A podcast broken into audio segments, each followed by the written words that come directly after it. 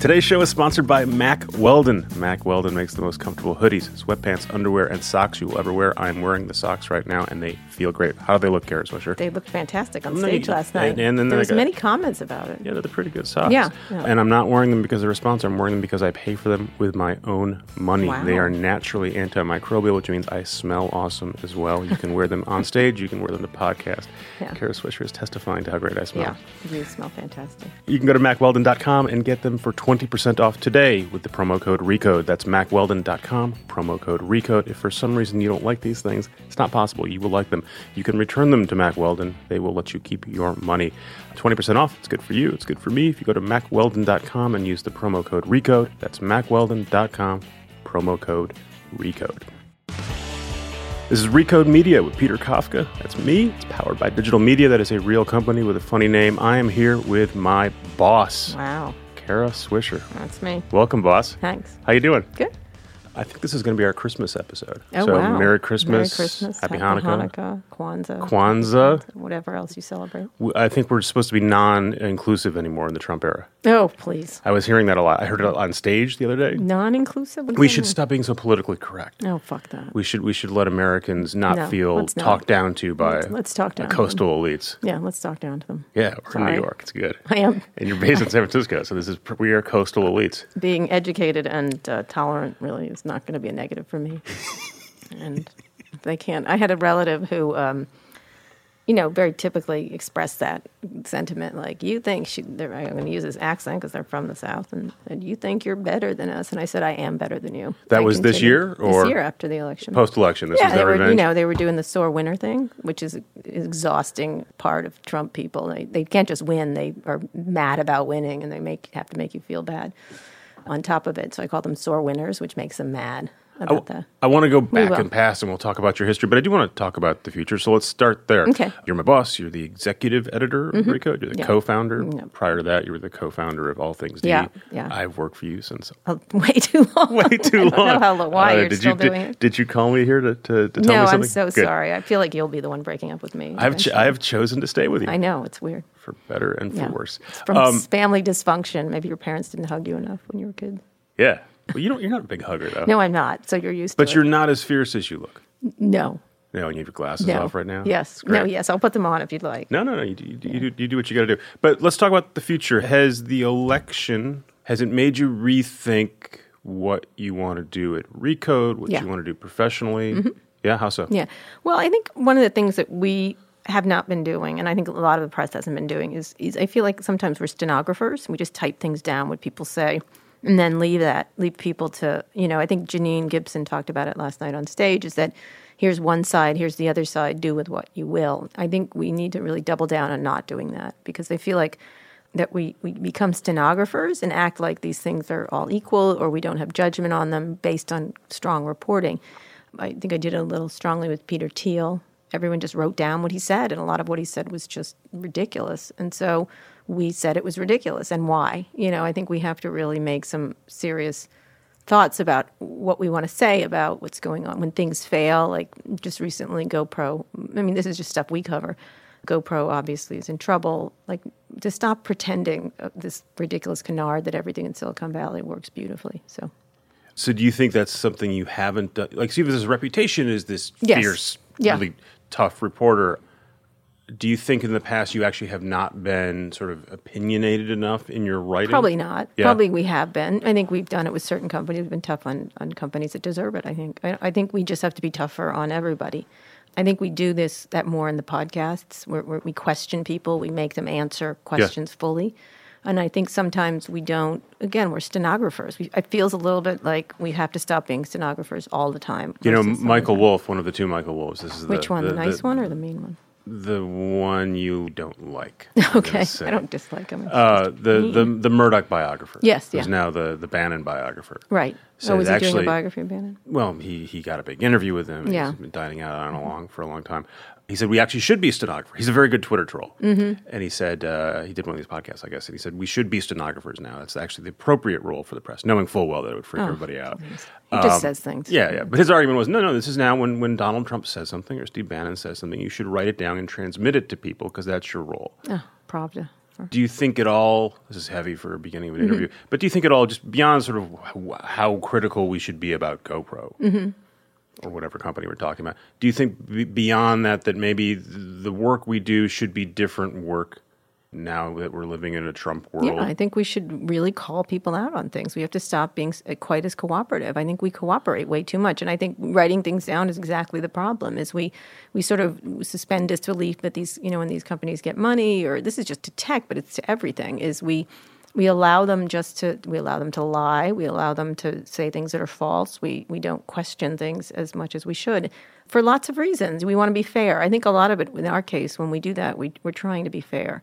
I think a lot of people who do what we do have that that reservation. I don't Mm-hmm. really want to say that. Um, I can't say that. I can say it privately. We can say it at the Right. bar. I'm not going to say it uh, in my writing. Uh, there's another argument, and I think there's truth to this. It says journalists, whatever ecosystem they're in. So we're in the tech media ecosystem. They don't want to burn your sources. Mm-hmm. Yeah. You don't want to wreck relationships. We need Right. to have people come on stage. They need to people come on to these podcasts. And if we're really critical about them, we're going to lose friends and, and allies and sources. Yeah, that's How do, right. how do you deal with that? we're going to lose friends and allies and sources. That's the correct answer. Good for you. Um, you know, I think you know, I think about covering Yahoo. She's completely cut me off for Mercenary, years. Yeah, right. just cut me off From We the did- beginning, from the from beginning. the beginning, and because she perceived me as hostile, presumably. Um, and so they, they literally couldn't. The P, one of the PR people went out in the parking lot and called me on a burner phone, and they apologized because it was unprofessional.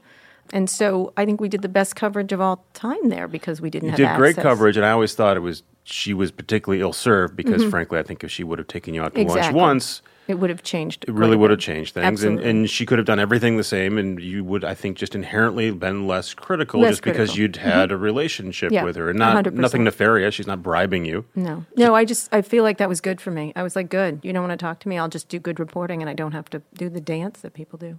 So, I mean, I was talking to some some people who work for you, and Mm-hmm. they, they wanted they, they asked them what question should I ask Kara, and that was one of them, which is how do you handle having relationships, having social relationships with the Yeah. people you cover? Right. Well- so you're the most feared journalist in Silicon Valley, but you're Apparently, I think that's you're not right. You're friends with many of these people. Yeah. Mm-hmm. Uh, um, You're genuinely friends with them. them. You're socially friends with them. You host parties. I think I'm I'm less friends with a lot of them than you think. I think I'm friendly. Uh-huh. I would say friendly. There are several people who have become friends. Yeah. and I think I'm more friendly with them um, than anything else. And I don't. I think one of the things they do like, and I, I do think that's the reason they like to come on the podcast and sit for interviews, is they like the idea of an intelligent person asking them tough questions. I think smart people, I always feel like really smart people really like tough questions. They they do. They ultimately they do. They don't want to be. They don't want to spend their whole lives being licked up and down by journalists. Some of them like the way They do. They do. But I always tell tech people about they'll ask about what PR firm should I hire, and Mm-hmm. Yeah, yeah. and it's not a great answer. But I always say, look, I mean, whatever you do, talking to me, talking to Kara Swisher, that's the easiest part of your Mm-hmm. Day. Raising money, getting employees to do Right. something, hiring people, Right. Mm-hmm. that's all really hard stuff. But just having a cogent conversation with me, I think it's better because they can really think out their businesses too. Like if we bring questions up, you'd want that. If you were starting a business and I'm like, oh, you know, especially since I've been around since the dawn of time, like, you know, when they did this then, this is what happened. It doesn't mean it's going to be pertinent here. But I think we have a lot of knowledge that is helpful to people and, and can, you know, people want a tr- maybe they don't want a truthful person, but I would think I want a truthful person telling me what mistakes I could make or what things I should try more than other things. And so, you know, some people I do personally like. I mean, I like Sheryl Sandberg. I do. I like her. I think I, I have a lot of disagreements with her on some of her stuff, but I do personally like her. It's hard not to like a lot of people. It's hard not to laugh at Mark Benioff. He's funny. He's witty. So you take, know, take Sheryl for an example. Yeah. Mm-hmm. uh, CEO of Facebook. Do you think your Facebook coverage would be different if you didn't have that relationship? If you didn't like her, if you didn't go to her house for her parties? No, because I'm. I think what they're doing around fake news. I think I've been pretty. I haven't written enough about it, but I have been outspoken about how it's ridiculous. Mark's statements on this are just idiotic. So I don't think they expect me to behave. And I've said it to them in to Sheryl's face. Like this is. We had an argument, not an argument, but we. I saw her, and I said, "This is just bullshit. Like what you're saying. You have a huge responsibility. You're a media company. You." You want to pick and choose where you're responsible. I don't think I held back in any way. And did she actually argue? Because she, Yeah. Mm-hmm. at least because on stage in public, she doesn't engage. She just has a sort of robot Yes, answer, she does. non-answer. Yes, she did engage. So what is her? What is her argument? It's con, you know, Take I think it's, it's not unsimilar. Actually, Sheryl is very similar on stage and off stage, which is, you know what I mean? Like she's she's not someone who's who varies a lot. I think she underst- I think they understand their responsibility. I think she at least will admit they're figuring it out. Like they don't know. Like it's a difficult thing, and you know she's not technical, and there are some huge technical issues around dealing with fake news. There really are. There, it's you know I did a a tweet and I got hundreds and hundreds of replies of technical. I said, "What is the technical problems?" Right. And so I think she was being politic and diplomatic, but I don't think I, I, got no sense that she did not understand that this is a big issue. What do you think that which Mark sort of communicated that it was well, eventually, right? Like yeah. after he eventually mm-hmm. said, "Oh yeah, yeah, it is a big issue." Yeah, like but sort of still tried to soft pedal it by using words like gray and you know you're crazy to think. It's like why would you be crazy to think this had an impact? And why do you think that, that Sheryl and, and, Mark are so insistent on not being called a media company? I have my own theories for it. It also seems um, incredibly obvious that they're a media company, right? They take right. our attention, they sell advertising. 100%. They, they, that's how they make all their money. They sell advertising against yeah, And meanwhile, they're putting media out of business. I think that they don't want the responsibility of it. They like pretending they're this tool and platform. And, you know, you don't want to compare it to guns, but it's more like cigarettes. Like, you know what I mean? Like, they, I'm not sure what product it is, like Coca Cola or, or it's or it's like Google, right? right. which also is also a media company. Mm-hmm. But I mm-hmm. think the, their Facebook idea is, is more so. Right, but if, if the users are putting the things, if people yes. are using our platform to put us stuff there, we're just we're just connecting. Yeah, we're the platform. We're not making any that's judgments, and I think that's what scares them about fake news. I, I think that they would rather just be the platform and not be responsible for it. But everything they do has an enormous impact. The same thing with Google, although less so. I mean, Google's less. Facebook is a place where people really are sharing a lot more, um, and so I'm not sure. The thing is, there's no easy answer for what they should do, right? Because what are they going to like? It is difficult from a technology point of view to fix this.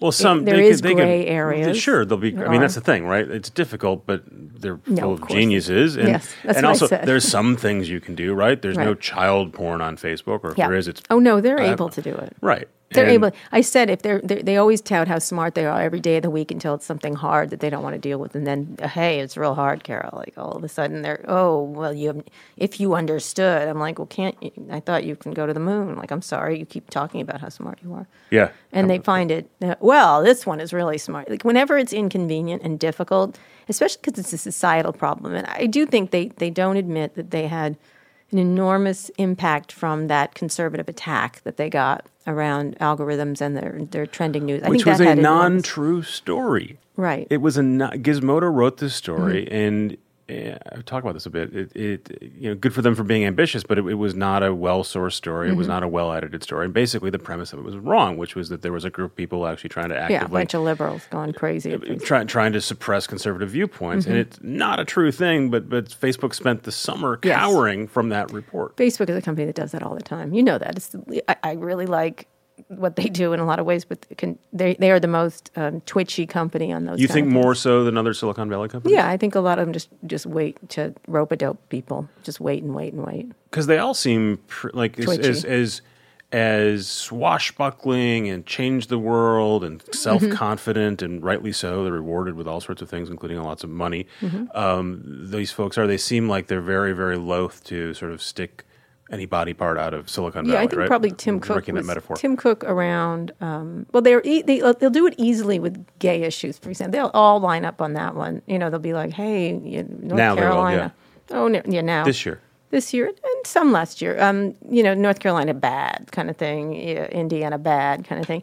What was interesting is when we went when we were doing the Ellen Pao coverage, and I was trying to get quotes from CEOs about women's issues. You couldn't get someone to do it, and one of the one of the This the, the, the yeah. Kleiner Perkins. Kleiner per- with uh, Ellen's suit against them, um, sexual harassment or sexual discrimination. And I couldn't get a quote out of anybody, anybody. And one of them truthfully said, This is the third rail, I'm not touching it. But would you like to talk about gay issues? Like immediately. Was it was it sexism or was it money? I didn't want to talk about sex. Uh, I mean, issues around misogyny, and I, they didn't just didn't want to talk about it. They didn't want to talk on the record about it for sure you mentioned gay issues. I want to mm-hmm. ask you. There's a Tim Cook story that you tell sometimes. Mm-hmm. Maybe you can share it here about being on stage with him. Mm-hmm. He was not out. No, it was reported by many people yeah. or well discussed that he right. was gay. Right. Didn't seem to be a controversial thing. No. And in your mind, you're on stage with Tim Cook, yeah. CEO of Apple. Yeah. And you're debating whether or not to ask him if he's well, gay. I just was. I actually was. I, I, thought the interview was kind of boring. That's what it was. I was like, you know how he is. He's he's a lovely man. He really is a lovely man. And but he was. Um, the interview was dull at the moment, and I was bored with the interview. It was his first interview, yeah, sort of like post Steve Jobs. He's very low. You know, he's so low energy. He's not low energy either. I mean, he's just He's hard to interview. He's, He's such a- reserved. he's very reserved compared to most people who are just ego raging egomaniacs, and so they're entertaining. Like Well, and also compared to Steve Jobs, Right, right? of so course, he's he's sitting course. in the seat where Steve Jobs used to sit and the- captivate everyone. Yeah, exactly. And he's got his own assets and everything himself. But it was a really dull interview, and I was I was kind of bored. And I thought, would happen here if I asked him what it's like to be the most uh, senior gay uh, executive in Silicon Valley? And I just it just crossed my mind, and I and I was sitting there literally. This is how bored I was. Was I was trying to figure out what would be the cost to me for doing that. What would happen, and what would Walt do? What would he do? What would the crowd do? Would I be have to leave journalism? It was, and I just I didn't do it because then I thought it's just not, you know, it's up to him uh, ultimately. But it was one of my naughty periods. I was like, oh, be the you to ever Kara talked to him about that? Because eventually he did come out on his No, own. we and, never talked about him being gay. And you've never had that discussion. Never. He's not like that. I mean, he's not. He's not someone who welcomes. I don't even know him that well, so I, I, I'm not a friend. I'm not. You know, he doesn't. You know, he's been pretty good around the issues. You know, around them. I think he, they were very brave on the encryption, for example. He was very outspoken at a cost. That was that was surprising that they were so outspoken. But I kind of like that about them. So we'll go through everyone else in Silicon Valley, ask them if they're gay or not, and we Mm-hmm. Yeah, can talk about that in a minute. But I don't know. I just I felt like in lots of ways, I think his take, and he's he and I are around the same age, was it's not a big deal. It's not the most important part of my character. You know, not, I think that's where he is. I assume, um, and so that's why he never talked about it. I have I'm a different person, where I feel that his coming out was critically important to people who are gay to understand that. I was going to ask you about this, so I'll ask you about it. Um, last night, I don't know when we'll hear this, but it, we had a an event last night on stage. Jim Mm-hmm. VandeHei, who's a co-founder of Politico, is now creating this news publication. Yes, His name Axios. like Axios. Worthy. Going to say I am not Axios. or Axe body spray. Um, and then he went on. My a, sons use that. It's awful. My sons awful. eventually. It's gonna be terrible. Awful. Covers up worse smells. There's Um, also one from Old Spice called Swagger that you're going to hate. Oh, Swagger. Don't tell me. So VandeHei said at one point he went on a rant about Trump and why why Trump Yeah. won, and, and one of his points, and I've heard other people make this point, so it's a new Mm-hmm. conventional wisdom, is that one of the things that the Trump voter is is reacting to is being told they're wrong and being looked down upon by Yeah. coastal elites. And one thing they always bring up is they don't want to be told they're wrong for having questions about gay rights Right. Mm-hmm. or same sex bathrooms. It's- I keep hearing this Yeah, coming yeah, back. So do you think that's a legitimate argument? No. So No. one one do- They you think wrong. that's so you think do you think that's fueling It may be Trump- fueling if you want to treat everyone like they're 12 years old, I guess. You know what I mean? It doesn't matter. It's like they, they people said the exact same things about interracial marriages. I'm sure they were doing it about slavery. It's just they're, they're wrong. They're you know I, I was in, I was in an interesting discussion. So there's this argument that well you have to learn to reach across the aisle and understand I don't want to where reach they're across coming the aisle on that issue. They're wrong. They're hundred percent wrong, and and you know history will bear this out because it's it's going to it's the last raging vestige of anger over something they're wrong about. Just like they're like wrong about interracial marriages. There's a new movie out, Loving, which I'm excited to see. You know, they would go. I sh- I can feel that way. Well, you can feel that way, but you're wrong. So I have relatives who. I had one uh, uh, uncle who who called me up during during early on in this thing, and he goes, you know, forty nine percent of the people in this country, or fifty percent, fifty one percent of people don't believe in gay marriage. I said, how did you lose that forty nine percent so quickly? Hmm, that's pretty bad. Like, it's just it's a matter of time and history. And I have a lot of born again relatives, and their concerns are not gay marriage; they are poverty, where it should be. Where what Jesus did talk about, which was poverty and all kind, you know, in- inequity and inequality, and and that's what they're concerned with, and they are not concerned with that issue. And so I'm hoping that time will just Yeah, it's a fine. weird one that they keep bringing. They do, and I, I'm tired of me. listening to it. I don't- but I don't know why. I mean, I know that in the past that's been an, an election issue. It seemed like it was not even an election issue this year. No one's even talking about it on stage. And so this notion there's this deep seated resentment about uh, treating gay people Sure. fairly. They're deep seatedly wrong, and they feel bad that they don't get to say the terrible things they get to say. Yeah, I just, I just, I don't even think it's a. Well, who knows? I don't. I've been I wrong don't know. about everything it's, else it's in interesting election. because one of the things was I had another relative who was I think is ignorant um, and and was saying, "Oh, we won. You know, the sore winner thing. We won. We won. You you thought you were better than us." They keep doing that one. I do get Yeah. that from some relatives, and I'm like, I am better than you. Like, and they go crazy. They're like, they're like, no, you're not. I'm like, I really am. I'm like, I'm smarter. I'm richer. I'm I'm more educated. I have a better life. You look like you're going to keel over from all that fried food. Like I just, I, what I do is I poke them and poke them and poke them. But the fact of the matter is, celebrating intolerance and lack of education is not something. I'll continue to fight it. It's ridiculous for us to give in and cooperate with that. we shouldn't out. Elizabeth Warren last night on CNN was talking about that, and, and Anderson Cooper, who always sort of tries to get to the middle, they're trying to, you know, like, let's all get along. Yep.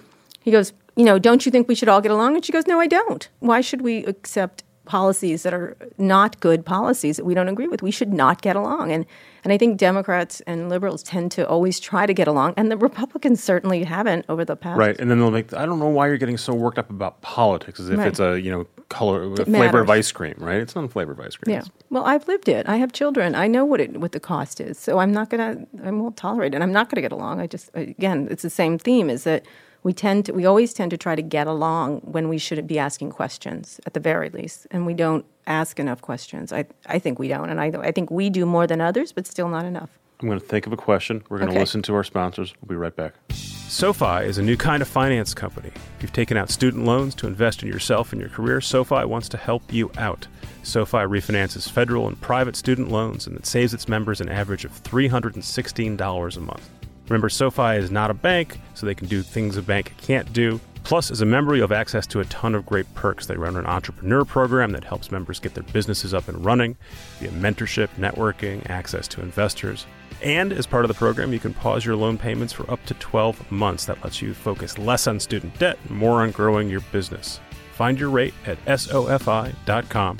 That's SOFI.com. Terms and conditions apply at SOFI.com slash legal.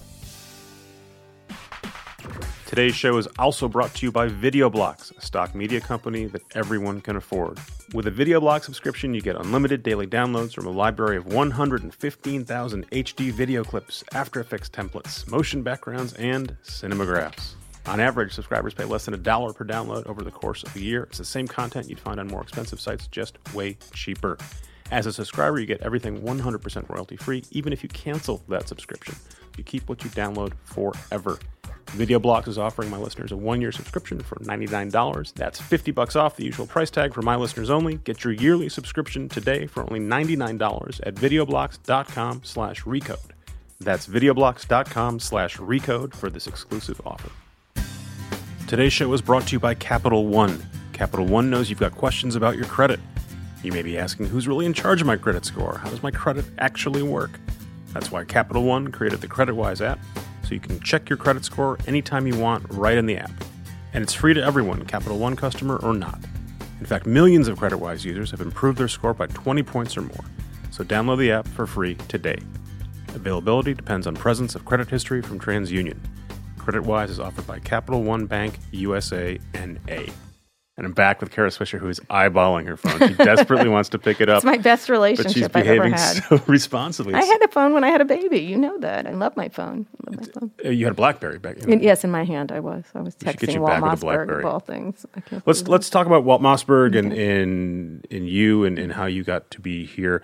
Cut your teeth at, at uh, the Washington Post. Right. hmm I was just Cub- back there yesterday. I, would- I had nostalgia for it. It How did you get to the Washington Post? Because that's not a paper you just normally walk into. No, I did normally walk into it. That's what I did. You're a Um, Kara, but, yeah, but most people have to work their way yeah, up to the Washington I. I did work my way up there, but I worked my way up from the from the mailroom. I was at Georgetown University, and I called Larry Kramer, who was the Metro editor, over a story that I had covered for the student newspaper, and his reporter had covered, and his reporter made a lot of errors in the story, and it drove me crazy because it was the Washington Post. It was full of errors, and I was so mad. And so I called him up and I said, "This is just terrible. This is the Washington Post. How could you send such a crappy reporter here? And don't aren't you embarrassed?" And he said, "Why don't you come down and tell that to my face?" I didn't realize I had reached the Metro editor. Wait, so this is while you were at the mailroom already? No, no, no. no, no. This, was- this is how you got to the mailroom. Yes, exactly. And so You insulted your way into the I mailroom. insulted my way into the mailroom. But he said, "Why don't you come down and tell it my face?" And I said, "All right, I will." And I got on the bus. I think it's the D two. I forget down to 15th Street. They've moved since. And I met with him, and he said, "You think you could do better?" I said, "With my eyes closed, I could do better than your stupid reporter." And so I ended up writing for the District Weekly. They had a, they had a thing that covered student issues. And then I also worked in the mailroom at night. I worked as a night news aide, and which included mailroom duties, delivering mail. you know, moving. You have to you used to have to move stories up and down. There were people downstairs at the time were deaf because of the noise of the presses. Were in the Washington Actual Post. printing presses. Yeah, actual printing. Where do you get the confidence to call up an editor at the Washington Post and tell them they're wrong? Some people can build that confidence up over time. A lot of people will never have it. A lot of people Mm-hmm. Yeah. Mm-hmm. talk about women being sort of uh, not having that confidence. Yeah. It seems like you came out I of do. your mom's womb that way. Yes, I, I think I don't know. I don't know. I just was like that when I was a kid. I was very um, my mom told me I walked out of first grade and said, I'm not going to sit here anymore. I, have, I know this already. So they need to give me something better. So, I mean, that was the peak of my intellectual So you've been that pain in the ass. yes. Yes. From birth? Yes, from birth. I don't know what it is. It's it's interesting. They used to call me when I was a kid Tempesta, so I guess that means stormy. So Tempesta gets to the Post, and did you want to be a journalist? Yes, I did. Yeah, I had been working Why? for the student newspaper. Um, I was at Georgetown. I did not like it my freshman year, and I ended up. What saved me was working for the newspaper. I thought it was full of drunken people. They just were drank a lot. I don't drink, and so I didn't like the tone. It was a little misogynistic. It was anti-gay uh, at the time, even though all the priests were gay. It was it was a weird place. So I, I found a lot of salvation in the newspaper, the student newspaper With the nerds. Exactly. And I did really well. I did. I had a, I had a popular column right from the get go, um, and I liked the I liked the newspaper, and so I wanted to be. Uh, I was going to go in the CIA. That was I was at the School of Foreign Service. Chair of the spy. Yes. Well, except again, being gay was an issue at the time. Um, there were all kinds of issues around uh, being out, being gay. And you were being- out. You were out at Georgetown. No, no, no. But it was an issue. It was a You knew you were gay, yes. but you were not out. Yes, yes. Uh, relatively quickly soon after I was, but not when I was at college. So, but at the time, there were it was an issue if you were going to go into any kind of um, intelligence stuff. It was at the time. So you're writing for the paper. You get to Mm-hmm. the Post, and, and you end up covering business. Is that because you wanted to cover business, or that's where they let you? Um, no, what happened was, well, what I re- I did I did really want to be a spy, and I wanted to be I wanted to actually be in um, ROTC, but I was gay again. It was there were lots of things that I wanted to. My dad was in the military. I have a lot of regard for the military, and I couldn't be in the military. I didn't like. I, I don't think Don't Ask, Don't Tell was in place at that time, but again, I couldn't do that. Like, what was that? That was ridiculous. And so. Um, and later, when you could go in the military, I was too old. I was going to sign up for the reserves, which is interesting. I just want to shoot a gun, Peter. You, you look you look awesome in the in the. You kind of had a did. I military jacket on last night. I wanted to. I wanted to be in the reserves, and so You, may, um, you may get your chance to shoot a gun. yes, exactly. Um, I told you the militia at the ridge I'm forming in the Castro. So, um, in case we have to split from the rest of the country. So I was at the post and I worked my way up. And so I worked there as an aide, and then I got the inter- the coveted internship, the summer internship, which was always given to Harvard people, and then they'd Harvard, hire a Harvard person. That's really how it went. And I had a pretty good resume. It's not like I didn't. And um, I got the internship and did really well, and, and got a job from that. And what happened was there was a lot of people in the business, business section was the backwater Right. at the time, and it's right before I think Barbarians of the Gate came out, or right around that time. And then suddenly everyone was like, "Business is cool, like is interesting." Bond trading. Yeah, fun. well, that particular book had a lot But of yeah, yeah. impact. And the second one, the other one that uh, with James Stewart did, oh, I can't remember. And it was the Yep. same thing. It was his Wall Street stories.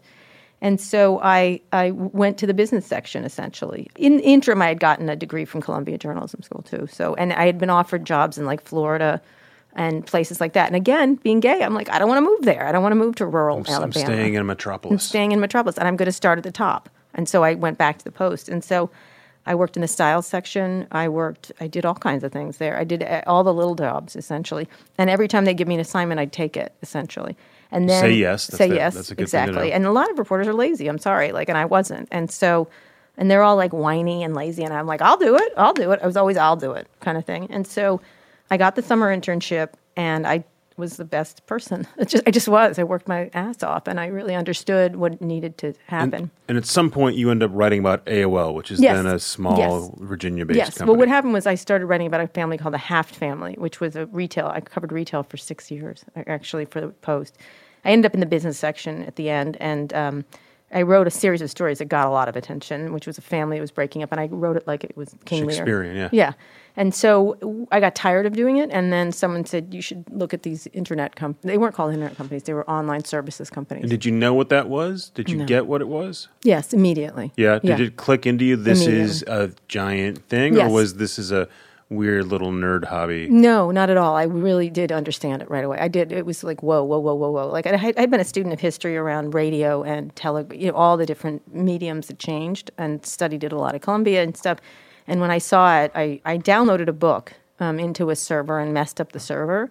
And the people who were running the computer system, it was at Duke, I think, um, were yelling at me for doing this because I mucked up the system. And I said, But I downloaded a book. Don't you understand? And they were like, Yes, you can download a book. I'm like, but you can download a book. And they kept saying, yes, you can download a book. And I'm like, but you can do it. And so it, it, it iterated to me that you could put anything online that was that was print or or um, so it immediately clicked with you. This is a giant story. This and this and compared to you know, Delphi or Everything. Prodigy. This, but this is but AOL is, a, is the an whole important thing. company. To I didn't cover. care which one it was because I Yeah. covered all those companies, but. I was lucky in that Washington was the center. It was MAE-East. Um, it was the it was one of the hubs of the internet, and that's Right, why people forget this. There was a lot of Washington D.C. was right a was commercial them. center for the internet. PSINet, M, oh, I can't remember. all of them. UUNet. UUNet was there. That crazy guy, and uh, he he was an alien believer. That was a great interview I did with him. So anyway, he's probably right. Um, and so I wrote about all these companies, and AOL just struck my fancy because it was so commercialized for the average person, and so nobody was covering it, and nobody was covering Yahoo. Did you have to convince the Post to let you write Yes. about that stuff? Mm-hmm, very well. so even so. the Post, which is full of smart people, couldn't figure that Uh, part you know, out. David Ignatius, who's who's there now, was very. He understood it. He got it. He understood the importance of it. And you know, it was a homegrown company. Really, there were a whole bunches of them. So they, you know, every the way the Post had been covering technology was through people who sold technology to the government, and that was a terrible thing to cover. You know, they just sort of screwed the government constantly on lots of computer systems, and so. So this was different. I, several editors did get it. They did get it, and they thought it was exciting at the time. and why'd you go to the Journal? Well, um, I, they didn't think it was that exciting. you know what I mean? Like, so it wasn't the way. The way to get ahead of the Post was to cover the White House, and that was where they wanted. They were like, "Oh, don't you want to cover politics? Don't you want to cover the White House?" And I So this is this is when Ni- mid nineties, midnight, right? So the, the internet being a, a sexy was not. wasn't it by like 1995, 96? Ninety six is when it So did. you were at the I- Journal by then? Yes. What happened was I got a book contract. I, I went in to write. I was going to write a book about the Haft family, like, and and my editor John Karp, who's now the head of Simon Schuster, said everybody's horrible in this book. You don't want to write a book about these people. What are you doing? And I said I'm doing this coverage of this stuff. And he goes, Now that's the story. And he bought- Swashbuckling yes. And he bought that book. He bought that book, which was he's a talk about a smart guy. He really was early onto it, and so I wrote a book about AOL. And in writing the book, I met Walt Mossberg. Um, he was in my book because he was one of the first people also to recognize the importance of companies. Walt's like doing his technology column at the Journal right. this time, He had started it in the '90s, which the was a early 90s. radically Very radical so. idea to Yeah. have someone dedicated he to write about the consumer Defense technology. Department. He was covering. You know, everyone thought that he. I think uh, James Baker, he covered the State Department, thought he had gotten a demotion. Uh, you know, I think that was what it was. So he was. Walt really got it also, and it, there weren't that many people who got it, who understood it, and he did. And so he actively recruited me to come to the Journal because he felt the Journal needed to cover this because he thought it was going to be huge. And and Paul Steiger agreed and hired me. And so Walt brings you there. Walt I moved to is- San Francisco, Is yeah. a giant star, Giant. and and you do really well. You thrive there. You're Yes. covering the mergers, Yep. and the disasters. And then at what point does the Web oh. 1.0. What point does the All Things D conference and then website? Well, so we I covered all the, the, the up until the and then the merger was great because then I wrote a, a sequel because it was perfect. Like AOL reached its great AOL Time Warner. Yeah, exactly. Worst merger in history. Worst merger in Everyone could see it from a million miles but away, correct except in companies its that did it. idea. Maybe. It was. It was. It was correct in the concept of, of merging of. And come on, everything else that's followed it has been that. You know, those We're companies. still debating whether you merge yes, distribution you and content, last right? Yeah, but no, but conceptually, a lot of the ideas became other companies. Let's just say. I conceptually think the, the idea, it's just like Google Glass. Conceptually, it's the right idea. It doesn't mean the product. I agree with you right. on Google Glass. All right, That'll but there's a thing. lot of things like that. Like there was, there's tons and tons of tech products like the that. idea. The idea that a big media company is eventually become, going to to become a big internet company. companies. I get that. and the distribution should have gone over. They could, they, they couldn't. Those people couldn't have made it happen. But it was an interesting idea. It wasn't a. The merger was a disaster. The idea. I still stick to it. Um, so I started. I wrote about that, and then I wrote the second book. And once I started in the early 2000s, I started noticing all these blogs. Andrew Sullivan had one. Um, TechCrunch was around, and I didn't think they did a very good job. I thought they were shoddy. But there were tons of these blogs, and I went to Walt and said we should do a blog. We This is before the conference. oh, I want to do the blog first. You wanted to start. I want to do my own 19 blog. I want to write my own Yeah. internet site Yes, exactly. under Wanted- the auspices of the journal. You right, want to go under the auspices of the journal. There, people weren't doing a lot of that, like pulling Right, because the Times and the Journal at the time would have an online edition, but that would literally they be treated it. it, would, like a secondary thing. right, they would just take what was in the newspaper and Yeah. put it up Yeah, online it was once run, a day. run by Bill Grueskin, who was very early, very smart. Um, I think he's at Columbia now, but they were averse to it. They did, What's a blog? Uh, all the time, and then they, then they got on the. They're so not factual, and I'm like, well, and then I would always have their mistakes. I'm like, you had 16 mistakes last year, so I don't know why you're bragging about your fantastic record. I think innately, the people at the Journal understood that it was going to kill them. I think they did, you know, and they hated it. They hate it. It's pretty natural, right? Like there's there's a group of people who get disrupted who literally Yeah. don't understand what's happening and don't see it coming. There's another group Oh, they got who. Mm-hmm. who are aware of it, but the rational thing to do is actually just pretend it's not Yeah, going to happen because day to day you're going to and the music companies do it, the movie guys Yeah. Mm-hmm. do it, the TV guys are going through it right now where you go I know this is going to kill me in 5 years, but I, I got to make But they money hate. They quarter. actively hate it. I mean, one person who was lovely about it was Don Graham. When I was leaving the Washington Post to go to the Journal, and you know, I was a promising person there. I was like someone who they wanted to keep. And he said, "Well, why are you leaving?" And I said, "You know, Don, the water's rising." The floodplain is rising, and you're on the lower floodplain in the Wall Street Journal. And by the way, it's going to hit the Journal too. And he was like, "Okay, I got it." Like he got it. He understood because you know that ugly cl- group of I had covered retail, so I understood that these retailers weren't coming back, and Walmart didn't advertise, so they lost Woody's and a whole bunch of Hechingers, Giant Food. They just lost a lot of advertising. And then I felt that classifieds would be totally disrupted. That was their second tier, classifieds and major advertising. And I was like, I don't know how you figured this out. Thank goodness they have this owner that can afford it now. I want to come back to this in, a, in a minute or two. But so just so you started the I thought you started the conference first. I should know we did because they wouldn't let us do the blog. And you said we want to we want to have a conference where Bill Gates and Steve Jobs show up and Yes. it'll make a ton of money. And Yeah, they had they money. had a conference division, but it was all like like it was all sponsored. And why did they let you guys start a conference? Because Walt was really powerful. Because Walt was a big deal. And this yeah, a they way didn't want to make. Walt. Yeah, exactly. I would say that's. Ex- they didn't care about me. And you were smart enough to attach yourself to Walt. yes, I mean, yeah. you're friends with him as well. But Yes, say, of course, wanna- all the great ideas are mine. No, they're not. No, um, uh, no, but I think I, I spurn Walt to, to think hard about where his he was. You know, Walt's really entrepreneurial. You don't think about him as an entrepreneur, but actually having left his job, his powerful Defense Department, State Department job, to do that was a big entrepreneurial leap, and he was open to it, and he got it too. We had gone to conferences, and they were all like big thumb sucking, sponsor loving horrible boring really really that's their real problem is they were boring and so we felt we had a lot of at this time i had lots of relationships in the industry and we felt we could do live journalism i think that's we, call it that now but we i don't remember at the time It's called called the conference. It didn't suck. Yeah, and the it, conference and, didn't it suck, worked yeah. right out of the gate, right? Right, out of the gate Made a bunch Made of money. right away And you guys didn't make money no that first year, right? no we didn't the first year i think we made a million dollars i think there was some profit i forget it was a lot of money for two reporters to make to You like did make a lot of money. yeah the first year we made a profit make it a good profit a solid profit But you and Walt personally, did you get that money? No. No. no. But at some point, you guys No, had this amazing even like contract. at one point I called Walt the first year when I was like, How many reporters return like are not a cost center is the opposite. I literally called Walt. I'm like, Did you get the flowers yet? Because I didn't get the flowers. Like, we didn't get flowers. We didn't get chocolates. We're like, Where are the thank you notes? And literally, what they said to us, like, Well, it's part of your job. I'm like, Part of our job is to make you a ton of money, like, and not give it to us. And so, right away, we were so we since I had been infected by the Silicon Valley disease. It's like I did the work and I didn't get the money, or I didn't get the shares, or I didn't get the credit and stuff. And so they felt it was, they just had an antiquated view of reporters, you know, that they were just. and how did you? Because at some point, then you end up you end up with a contract Yes. where you and Walt do get a bunch of we got a third, we got a you third, a lot, third, a third. You made a lot of money. Yeah, we did. How did you get them to do that? I don't know. They were stupid. I don't know. They did. Are they, did it- stupid or are they smart? I mean, they're smart to Um, get to. Keep I don't think they thought it would make as much money as it did. I think that's one of the things, and so they felt like it wasn't that big a deal, and it actually became a much bigger deal, and it became very profitable. And you guys became the sort of prototype for a thing we've had for a bunch of years Mm-hmm. now, where uh, you're a star reporter at a big publication, at a big media company, and then now there's a debate about what they're going to do with you. Do they Right. try to keep you happy and give you like Andrew Ross Sorkin and give you your own stuff to play Yeah. with?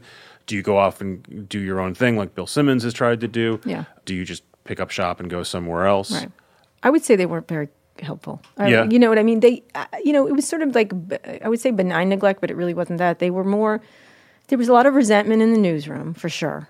Like Other reporters yes, because you do want to pull people down that are excelling. Because God, that's like it's like And they're saying, well, why is she making all that money? yeah. Well, they aren't doing anything. So it, you know, I think it, it scares reporters. So they were, you know, they. they And let's be honest, right? You're the same person who tells your relatives that you're, you're Yeah. better than them. You're certainly going to tell your coworkers. I did. Yeah. It's true. No, but so it's that, but that I could was. occasionally rub someone the wrong way. No, I know, but it was instead of being like, "Wow, this is an opportunity." One of the things Walt and I wanted to do was do all things finance, all things health, and John Miller was also into that. He was the head of digital at the time, and he liked that idea. At News Corp.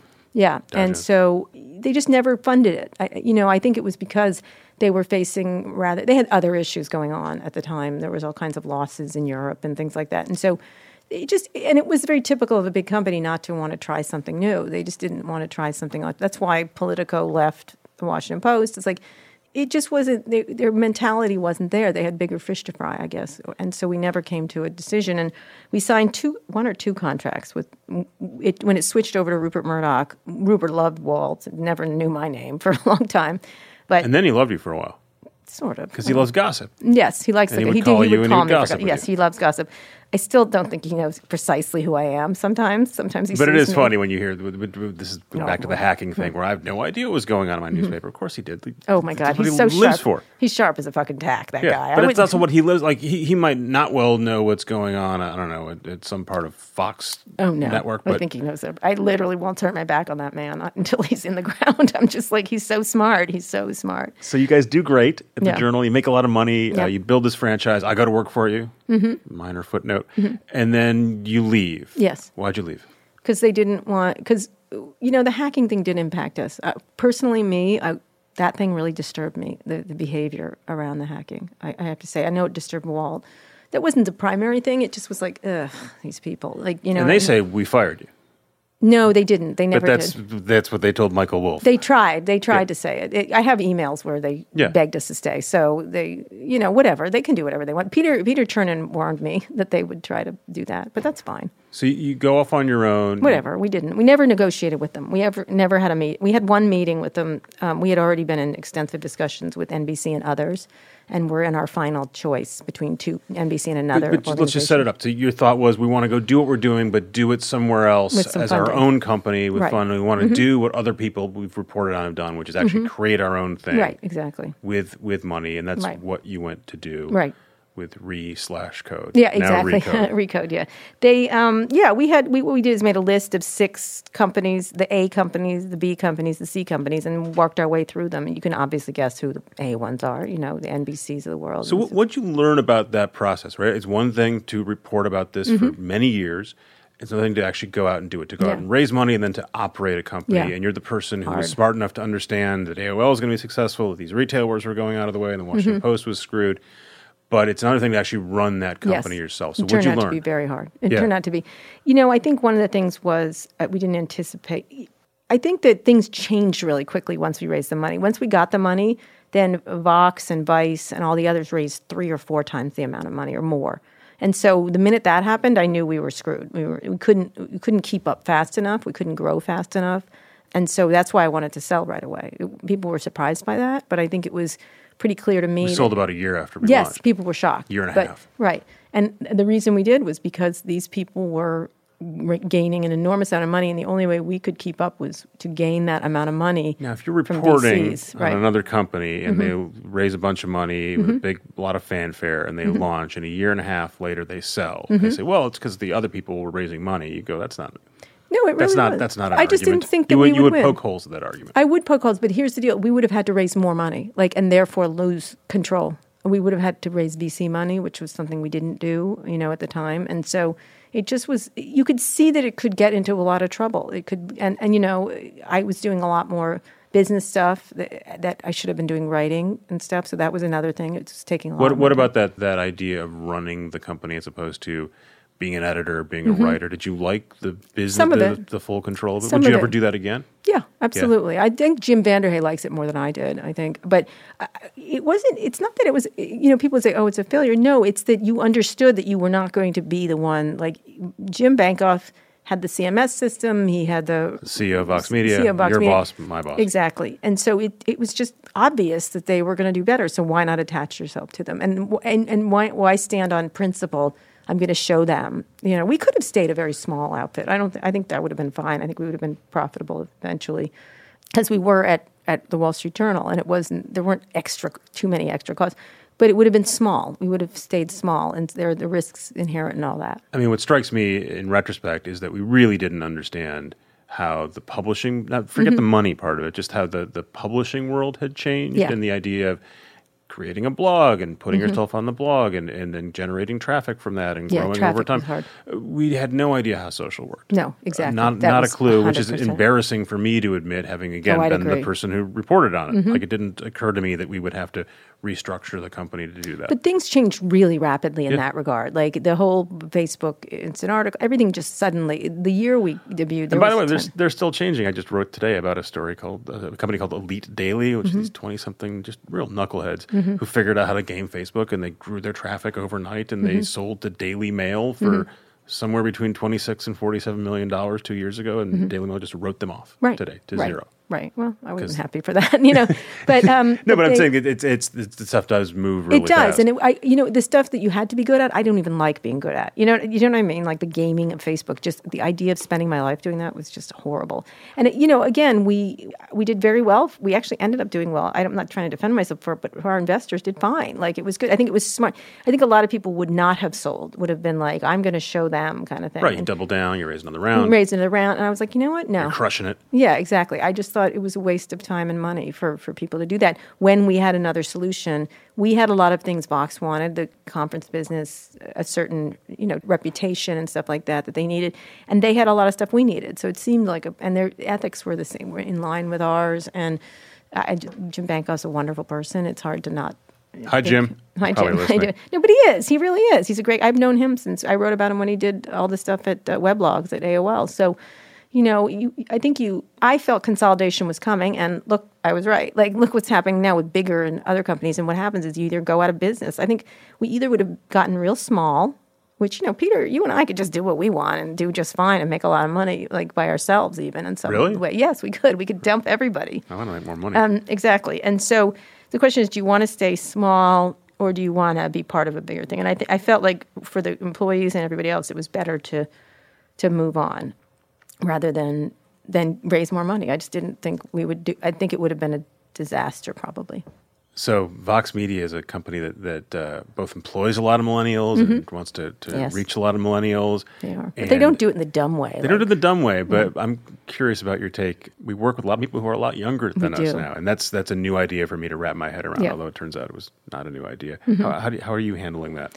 I like Being an elder spokesperson. Elder spokesperson. Uh, it's good actually. They're they're actually this particular group of millennials doesn't irritate me. Like I've seen some at other companies that are doing like we're talking to millennials. They don't brag like that. They don't. I don't think they are talking like that. They're talking. The discussions that I've had with people at Vox Media are all about good journalism, good stories. Uh, You see, that it was a really nice surprise. I think to me, like they they do care about the stories. They care about a lot of things that I've always cared about. So that was nice. Um, again, I'm not of the people that think that there's some secret sauce for young people versus old people. I think smart people like smart news. And look at the success of our podcasts are like that because people like smart. That's right, smart people. Smart people. Congratulations. They do. They do. You can't deny that they do. And, and to pretend that they do because of their certain age, I think is just like, do they want it stupider? Do they want it faster? I, no, I just don't. I just don't believe it. They don't want it duller. I think the problem is people that people commit is they're dull. And if you're not, if you're interesting, I think you always have an audience. That's just my feeling. Vox Media, like everyone else, wants to figure out video. They want more video and faster video, bigger Mm-hmm. Yes. video.